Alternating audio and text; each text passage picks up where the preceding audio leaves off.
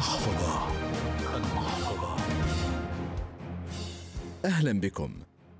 الحياة المالية وإدارتها تختلف من شخص إلى آخر، وفيما يخص البطاقات الائتمانية هناك من لا يفكر بها مهما ضاقت عليه، وهناك من يستخدمها كأسلوب حياة، يعتمد عليها بكل مشترياته ويتعامل معها بكل حرفية، فيكون مستفيدا منها ولا يصيبه أي ضرر، فهو خبير بالتعامل معها وهناك من يلجأ إليها لتعثره ماليا ولا يستطيع أن يسد حسابه عليها وهنا يقع في دوامة كلما حاول الخروج منها تسحبه إليه مرة أخرى.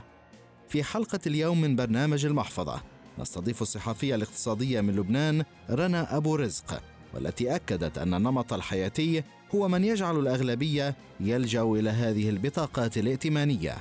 النمط الاستهلاكي الموجود والنمط التعامل المؤسسات مع المصارف الذي يشهد تزايدا كبيرا يفرض على عدد كبير من السكان آه، والمواطنين استخدام البطاقات الائتمانية، بالتالي لم تعد هذه الأمور خيارا في العديد آه، من الحالات أو في غالبية الحالات إذا صح القول، بحيث أن الراتب ينزل في المصرف من خلال المؤسسة، بحيث أن الأنفاق الاستهلاكي يصبح أسهل من خلال استخدام البطاقة. وبالتالي الأمور لا تعد أو لا يمكن حسمها.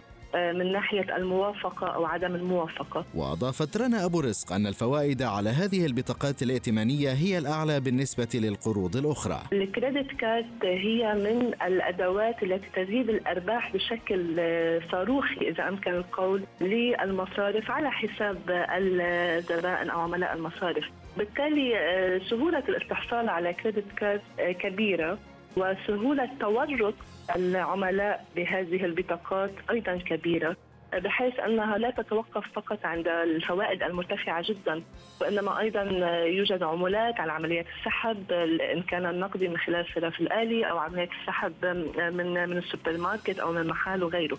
وبالتالي زيادة النفقات الاستهلاكية غير الضرورية أيضا تصبح آه، أكثر توافرا آه، لدى العميل وعندها يقع في دوامة الديون والاستدانة وتمديد آجال هذه البطاقة. كما أكدت الصحفية الاقتصادية رنا أبو رزق أن الأسلم الابتعاد عن البطاقات مهما كانت الإغراءات.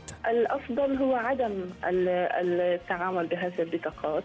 نعرف تماما أن الإغراءات التي تقدمها المصارف والاتصالات المتكررة بالعملاء لإغرائهم بالحصول على كريدت كارد تكون كثيفة.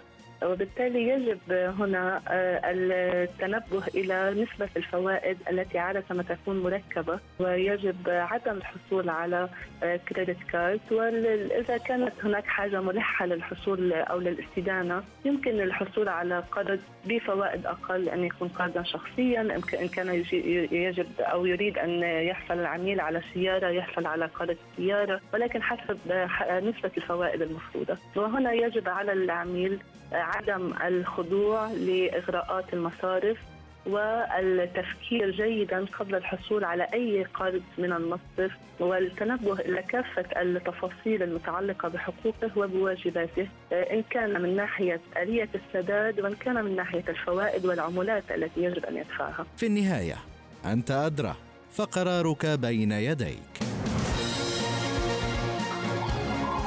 المحفظة